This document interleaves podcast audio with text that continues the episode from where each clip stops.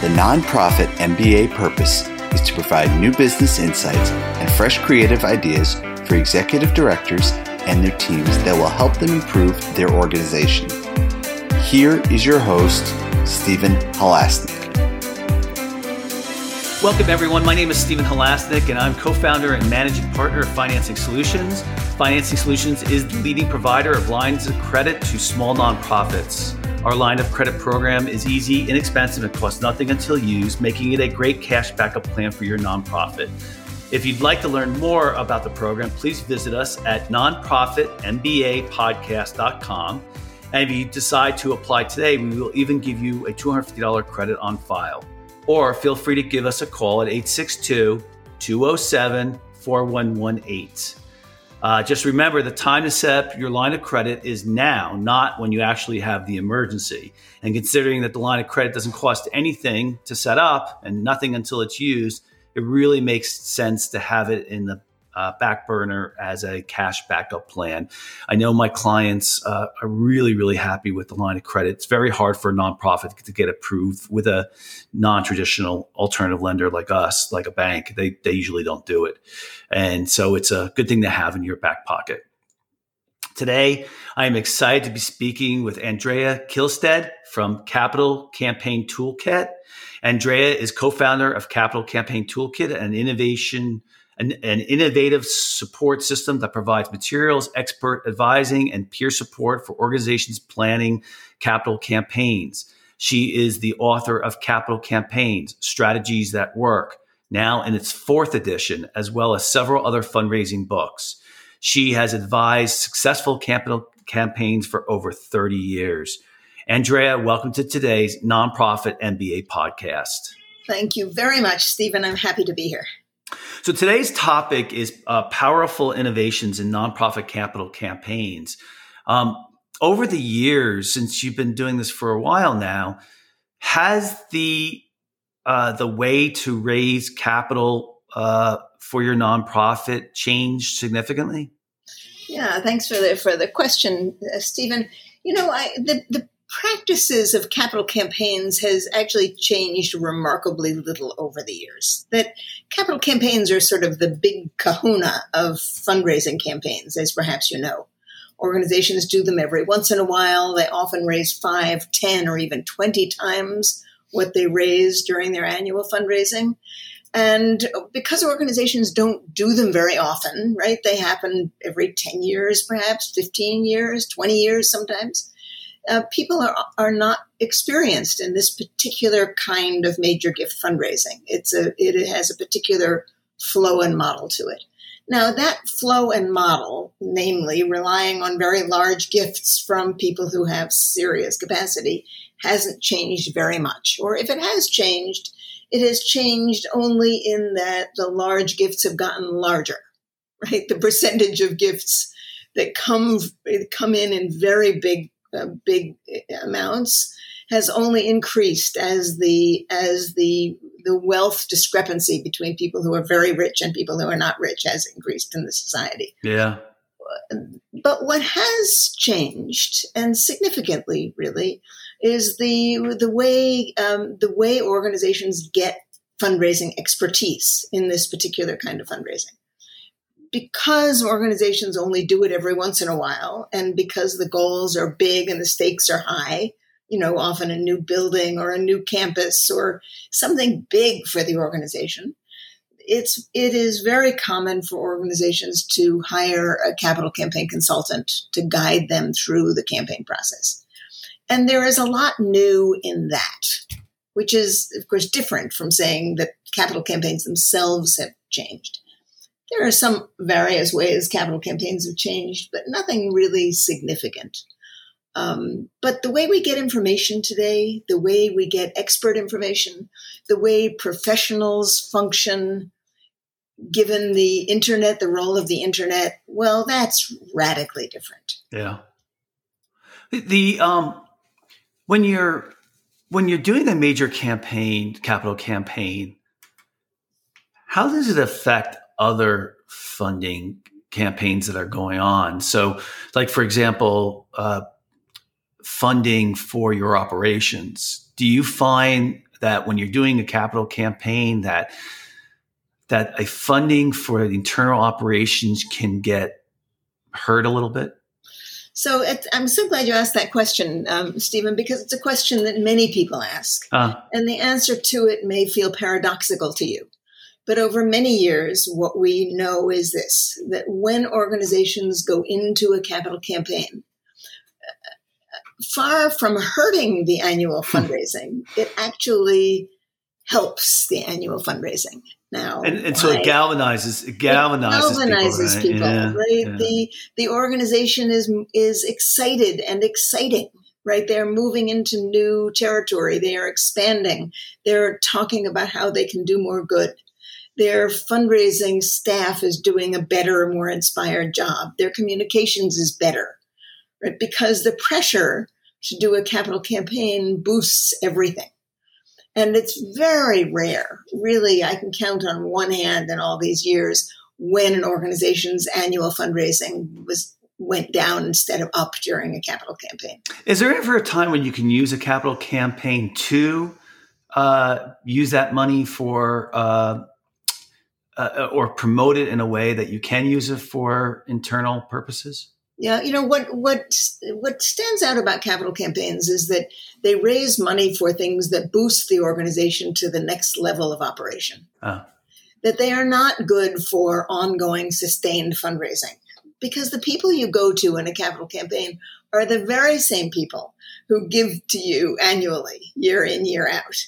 Yeah. So to go to you, let's say you have an organization, a favorite organization that you give a thousand dollars a year to pretty much every year just for the sake of discussion. And I come to you for a capital campaign and I say, Stephen, we're building a new building. Well, let's say I don't say that. I say, Stephen, we've decided this year that we need more money to, to pay our staff. Right. Then you're going to say to me, well, what's the difference between my thousand dollars a year and now you're asking me for $10,000 or a hundred thousand dollars? Yeah. What's the difference? Yeah. Right? So some organizations, or it's common for an organization to include in its capital campaign uh. some money to help the organization move forward. So, for example, if they're starting a new program, they might want to include two or three years of funding for that new program until the annual fundraising catches up. But capital campaigns are not a good way to raise money year in, year out for an organization. It's not what they're set up to do. So, when typically how long the capital campaign i know what you're going to say it's depending on the amount and stuff like that but on average is the capital campaign over a three or five year period? Is that kind of typical? Yeah so so capital campaigns can take anywhere from 15 or 18 months to three years. And then uh, in most capital campaigns you encourage donors to pledge gifts over a period of years so the money may come in over a longer period than that. I mean, let's say you ask someone for a large gift towards the end of the campaign period and they start a three year pledge, right? So the money is going to extend beyond that. But we don't like to see campaigns go on for longer than about three years. They yeah. start to feel tired. Right? Yeah. I mean, isn't it kind of intuitive? Did you find that nonprofits who are doing their first campaign, capital campaign, isn't it kind of intuitive? Well, one would imagine so. I, huh. you know, and I won't put you on the spot to uh, to tell you what you think is intuitive about it, but but um, but my guess is that if I were to put you on the spot, you would fail the test because most people do. so, yeah, yeah. So here's what's not intuitive about it. People, you know, nonprofit development teams are used to asking their major donors for a thousand or five thousand or ten thousand dollars a year. Oh. I, that that's what they get used to. That's the pattern, and people tend to give in these recurring ways habitually at a particular level. Maybe they'll go up slowly over time, but when a capital campaign comes along, they are looking to the very same donor base and thinking, all right, who can we ask for a million dollars? Or for $5 million, right? Or for $2.5 million. And of course, the names they're looking at are the same names they have been looking at year in, year out. and that's not so easy for people to have the courage and the confidence to say, okay, Stephen, you've given us, you know, a thousand dollars a year for the last 10 years. Now we want to ask you for a quarter of a million dollars. it's not intuitive. Yeah. Right. More intuitive is the sense of, well, let's go to people who have a lot of money who are not yet connected to us.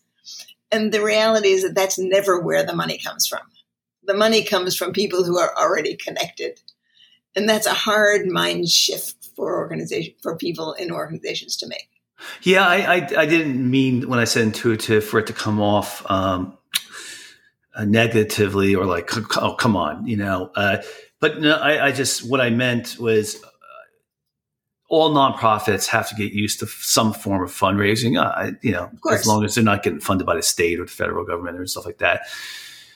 So, you know, you've gone through that a process where you've defined getting donations for your organization, you know, just kind of follow that same process to redefine a capital campaign. You're, I mean, I get what you're saying completely.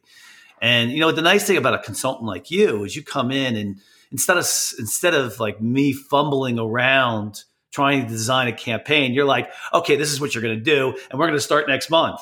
Instead of me saying, uh, okay, let me do this, and over the next 12 months, I'll figure it out. And instead, you come in, you're like, okay, this is all the uh, groundwork. This, this is what we're going to start with.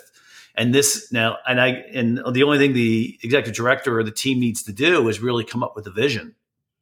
Well, they need to come up with a vision and then they need to execute the campaign. Yeah, right. So it's, they have a lot to do right now. If a campaign is done well, it leaves them with a lot of skills, that a lot of fundraising skills, a lot of major gift skills, which they can then apply to other fundraising going forward. So a campaign should really not only raise a lot more money for an organization, but it should do so in a way that teaches the organization to be more effective. You know, but, many organizations do a lame job of major gifts fundraising. Oh, I mean, when uh, what are the objections that, or not? I'm sure it's not objections. What stops when someone calls you an executive director? Is it usually the executive director you're talking to? Development director, executive director, board members. It depends. Oh, it could be all across the board. Um, when you're speaking to them, what usually st- uh, stops them from not moving forward with a capital campaign? Uh, so there are a variety of things, but one of the big things actually is that the organization doesn't have a clear vision. I mean, you talked about vision. And you know, we we sometimes get calls from organizations that say our 50th anniversary is going to be in 2 years. And we want to do a capital campaign to raise 50 million dollars on our 50th anniversary. Right? Or 5 million or whatever the number is. And you know, that is totally visionless. Honestly, no donor really cares about your 50th anniversary. What they care about is, well, what more good are you going to do? Right? How is your organization going to step up and do more good to carry your mission forward? And it's not uncommon for organizations to have a very cloudy sense of what that vision is and should be, right? They get stuck in this sort of incremental growth mode which is, you know, we've always done it this way and we're going to do it a little more next year and a little more the year after. But to take a big leap forward, which is what happens when you do a great capital campaign, that's much harder for people.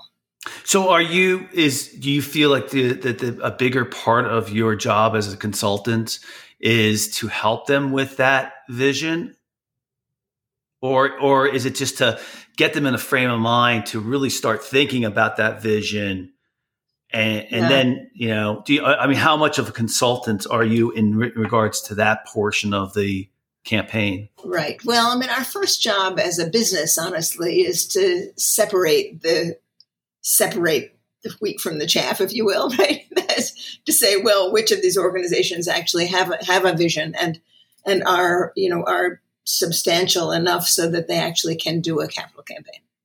And for the rest of them, we try to encourage them to to ramp up their their major gifts fundraising, to to begin to develop a vision, to train their board. I mean, we you know we encourage them to do the things they would need to do in order to get ready. Most of our clients are organizations that that are uh, at least on the road to getting ready for a campaign Right? There is a reason. Often, sometimes the reason is that they they've decided through a strategic planning process that they need a new building, for example. That's always a simple and easy, you know, easy yeah. way to move forward. Sometimes they're actually expanding their territory. Sometimes they're improving their systems. Um, sometimes they're starting new programs or getting big new equipment, you know, so there are many things they might be doing. But someone in the organization needs to have taken a leadership role in getting the organization to develop clarity and excitement about how it's going to move forward. Then we can help them with a campaign. So, um, most of our listeners are smaller nonprofits. Um, what have you noticed uh, when I say smaller nonprofits? We're talking under five million.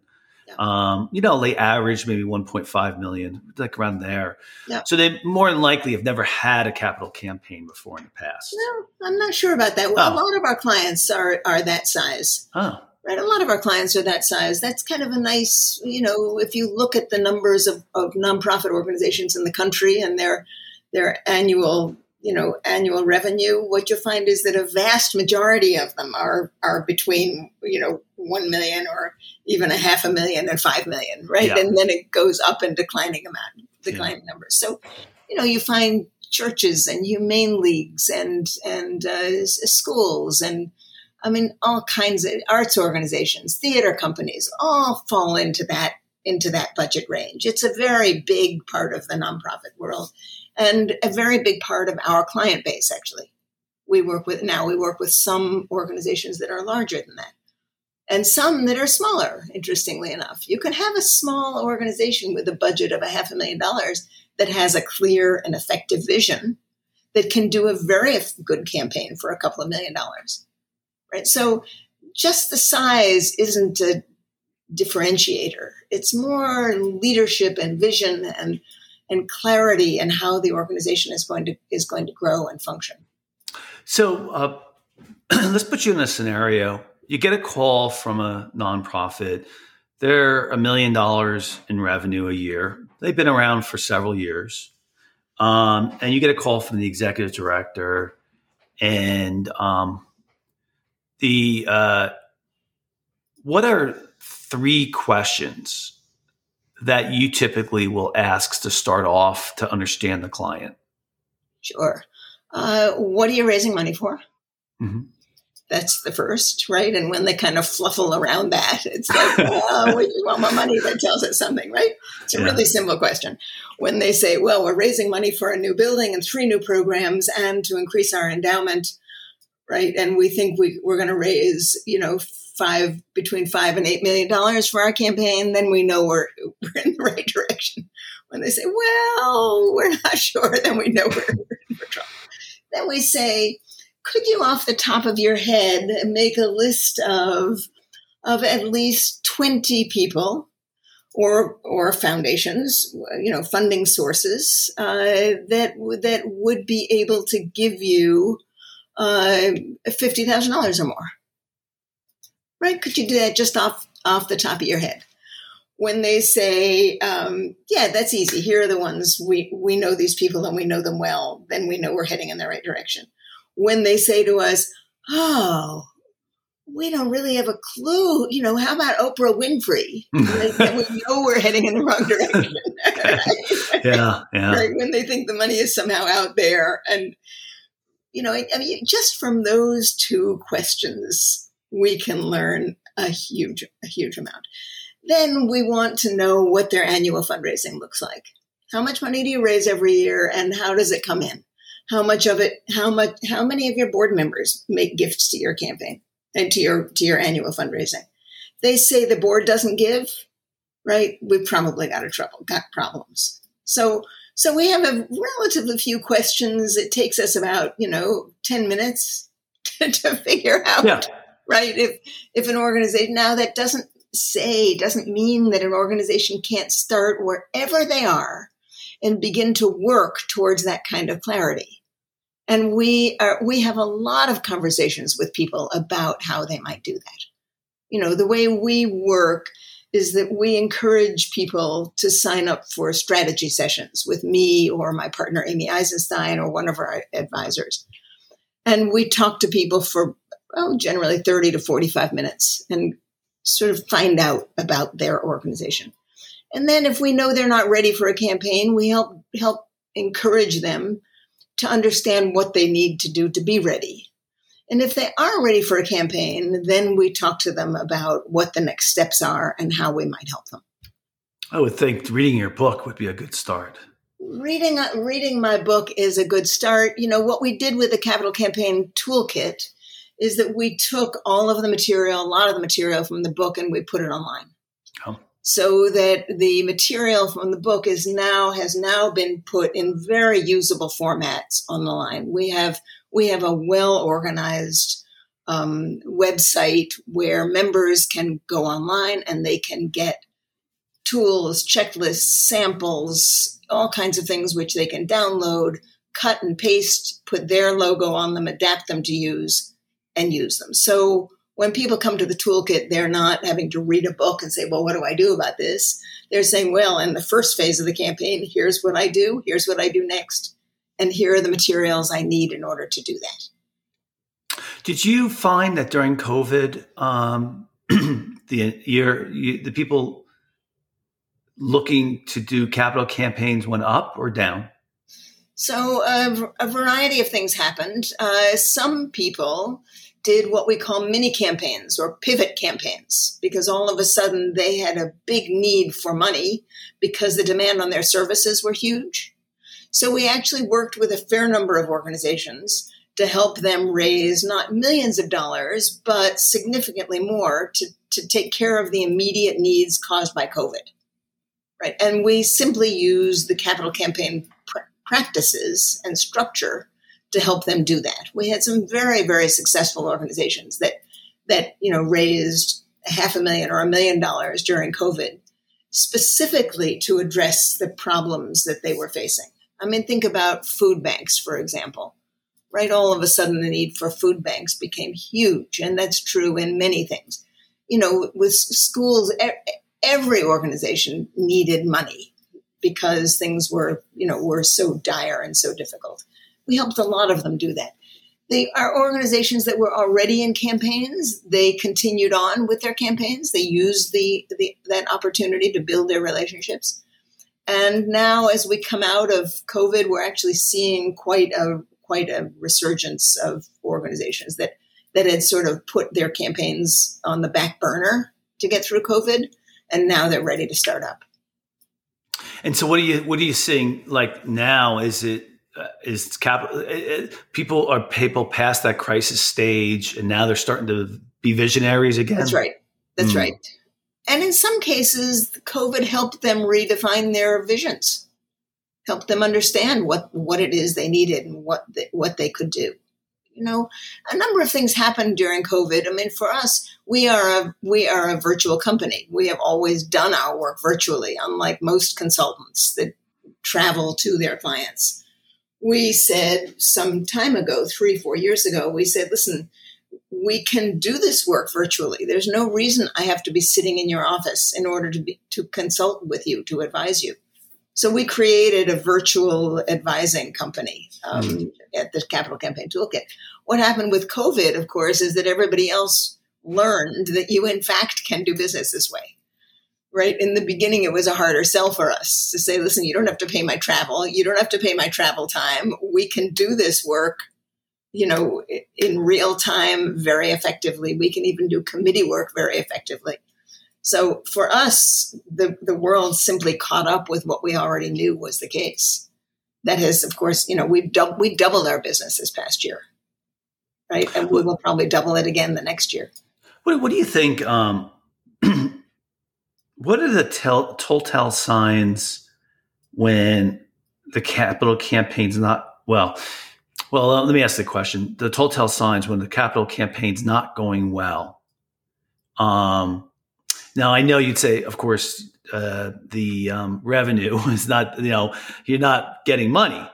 Uh, but what what do you typically say that happens for that are causing that issue? Yeah, so I actually, I mean, well, of course, it's true. If you're not raising money and you're not going to raise money, you've got a problem. But I look at other things really. If I find that people aren't willing to serve on campaign committees, right? If the board isn't willing to to contribute to to contribute to a campaign, if board members aren't willing to help help in a campaign, right? If we don't see that there is that people are really excited about moving forward, that they're excited about the vision, then we know there's a trouble. That there's problems. That happens way before the money starts falling off. So you know, we try not we try to we try to encourage organizations where that's likely to happen not to do a campaign until they can find find a way to get people excited and on board. And when you said about the board members um, uh, contributing, I, I, that wasn't the word you used. Um, are you talking about financially, or are you talking yes. about okay, not not both. getting involved? Both. Oh, both. One okay. follows the other, right? In fundraising, when people are engaged, they contribute. And when when they contribute, they're engaged. Yeah. So, um, so we want we want to see board members who do both of that, both of those things, right? And that's a, always a real indicator. If that's not the case, something is wrong. Something structurally is wrong in yeah. the organization that doesn't that needs to be addressed before the organization should move into a campaign. What do you think? That, uh, you've been doing this for thirty years plus, and um, you know, so you you've really seen the inside out of a nonprofit organization. What do you think are the telltale signs that a nonprofit organization has, you know, that they have to make a change. They're just they're not doing they're not going to achieve the goals regardless of its capital campaign. What do you think the telltale you know, signs let me are? turn the, your question the other way around. Okay. Let me turn your question to what are the telltale signs that an organization is fantastic? Good. yep. Fair enough. Right? that's a better question and one that's mm-hmm. or it may not be a better question it's one that excites me more yeah yeah. that way. Fair. And and i would say that that that leadership is everything. And that doesn't mean that the leader has to be hugely big and loud, right? But when an organization has a leader that knows how to lead, that listens attentively, that engages and involves people, that is planful, right? Someone who who actually is able to manage both details and big picture, it is magical to see that. I mean, I'm working on a campaign now with an amazing leader. The organization has an amazing leader, and and every committee is functions well, and the staff functions well. And the problems we've had funny problems with that campaign because some of the committees, campaign committees, have, are tend to be ad hoc, short term assignments and in this particular campaign, when the assignment is getting done and we try to close out the committee, we say, thank you very much. You know, your job here is done. The committees don't want to end. Wow. you know, you've got a good leader. Yeah. Right? It's yeah. like they don't want to go away. They, they, they want to keep they want to keep going. That's all because of leadership. It's it really is. It's because the head of the organization listens, is able and willing to craft a vision and to articulate it, but also listens to people who have input into it. That the head of the organization has the courage to actually go and talk to large donors about giving big gifts because he is so clear about the vision and what, what his or her organization is accomplishing. That leadership is everything.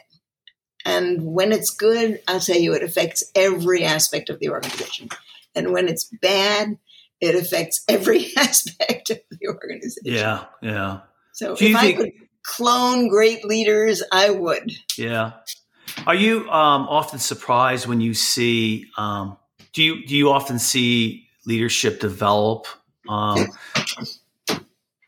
like, well, like do you, like you'll speak to somebody and you'll see that they're struggling a little bit with the leadership traits uh, skills and then you start work you not so much you work with them but then or maybe you work with them and yeah. or maybe they come back later on and you're like wow that person's really developed yeah, I, mean, I, I you know people do learn leadership is a learned, learned skill. skill. You know, yeah. You're not born a leader. No right? You're you are born with certain traits, but there are things you can learn about leadership, and and I think it's it really um, it really helps actually to have an expert advisor by your side. You know, to be in a position of leadership in an organization, particularly as it moves into a capital campaign, is scary.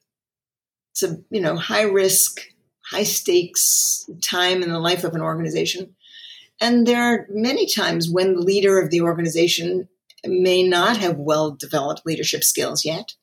So we do a fair amount of coaching of huh. people in leadership positions hmm. to hold their hands, to to help them understand what what they can do, to help them not be defensive when things go wrong, to help them. I mean, I, you know, this client I was talking to you about before, I talk to them every week. I I talk to the leader of the organization, the development director. Every week we have a call. And some of what we talk about are leadership issues. So, but you know, if I could clone really good leaders, I tell you, that's when the work is fun. Yeah, you know, the thing about leader, uh, we don't. I think when you haven't had a leadership skill or position, you have a vision of what a leadership should be, and you think someone who's you know magnet, loud, and assertive and aggressive, and you know, I mean, I've been doing this for 30 years too. And, you know, you, what you, there's so many different types of styles of leaderships. And I think the key is to find out what your personality is like, what your skill set is like, and then to adapt the leadership skills that fit your personality. I mean, I've seen great leaders that don't say anything, but when they right. do say something, it's everyone listens. Right? Everyone listens, right? So you right. see you see leaders that are great ex- role model examples, or uh, you know role model leaders, and you have other ones that are more verbal, and you know, um, you know, certainly, you know, I've had to develop my leadership skills over thirty years, and you know, read a lot of books about it. Took had coaching, just like what you do. Um, did everything I could to get really good at it, and I went from being um, well, there's, there's you know there's three types of uh, leaderships. There's there's not leaderships, but there's there's leaders, there is managers, and then there's worker bees. Right. And, and the the issue you often have is leaders often do not make good managers, and managers suffer sometimes from being good leaders. And so that's the cross sometimes you get. And when you have a small organization, a lot of times the executive director has multiple roles, and that's when it kind of gets challenging. Would you agree with that? Well, I think some people have a broader bandwidth to be able to handle that. I mean, I think really good leaders are able to to see down the organization and help yeah. the management when that's necessary. Yeah, yeah. Um, so, I, you know, I, I think that, and I, I think these skills are are learned, and I think you're right that that there are different styles based, you know, for different personalities. Yeah. Um, but I, I have seen people who were managers who moved up to leadership leadership roles and who have crashed and burned. Yeah, just who have not been able to move into that role at all. Yeah, well, and, they found that they didn't like it. Right. Yeah, sometimes they didn't like it. Sometimes they just didn't have the skills for it. What worked yeah. in the management didn't work. Didn't work as leader leadership. Yeah, so. yeah, yeah. But anyway, I you know I really do look to strong. I, I'm always on the on the lookout for for organizations that the signs that the organization has a good leader, that it can make decisions, that it seems to have a way of moving forward that is that is uh, sort of reasonable, that is doesn't feel like it's scattershot, right? Yeah. It feels like it is planful and thoughtful. Um, and you can pretty much always tell by by find we can pretty much always tell by finding out if people are willing to help with the campaign. If they're not, it's often a sign that something's wrong with the leadership. It's great when you um, when you're in a position where you are where you can actually say, you know what, uh, I don't I don't think you're the right type of client for us, right? Like yeah, I, you know, right. it's refreshing. I mean, think right. you know, I think that. Um, it's better for the organization sometimes to say to tell them the truth you know? Yeah. And as i say our you know our clients our clients vary from small to very very small to very large. And so it's not that we're looking for big fancy clients. We're looking for clients that are functional. And when they are functional, I mean, I personally love these little campaigns. So they, they just tickle me, right, to help yeah. an organization raise a million dollars that never before has raised more than, you know, 20,000. I mean, yeah. that's a yeah. kid, right? Yeah, yeah that's a big jump. Yeah. yeah, it's a big jump. So it's not the size, it's it's is the organization functional? Are they doing something that's exciting? Do they have a vision that's exciting? Do they have a leader that is has good enough skills to be able, that people want to follow them. Those so, last question. Uh, yes. We've got a minute left. Um, we have a listeners, our listeners listening to right now. They said, you know, I I really want to move forward with uh, a capital campaign. What is the first thing that you would tell them to do? Well, I would tell them to go to capitalcampaigntoolkit.com. And yep. on that site, there is a button that says Start Here and it will take you to a page that tells you about the campaign and a toolkit and how to and how to how you should get started. I mean, there's a lot of resources. There is a step-by-step guide for capital campaigns that is free for anyone who goes onto the site. I would encourage you to download that and take a look at it. That comes with a timeline, with a campaign timeline. That's a good starting place for anybody, frankly. And if Very you're good. interested, then sign up for a strategy session, and we will be happy to talk you through your next steps. Fantastic. All right. I would like to thank so very much Andrea Kihlstedt from Capital Campaign Toolkit for coming on today's podcast. If you like today's podcast, please feel free to share it with a friend and also subscribe to your favorite podcasting app. If you like today's podcast, please give us a review on your podcasting app. It helps get the word out. And of course, if you're looking for a line of credit for your nonprofit, you could call us at 862 207 4118 or visit our website at nonprofitmbapodcast.com. Andrea, again, if people want to reach out to you, how would they go about doing that? They can email me directly at andrea at capitalcampaigntoolkit.com or they can go to the Capital Campaign Toolkit website and simply click on the button that says start here. Then you'll be able to download a uh, your step-by-step guide.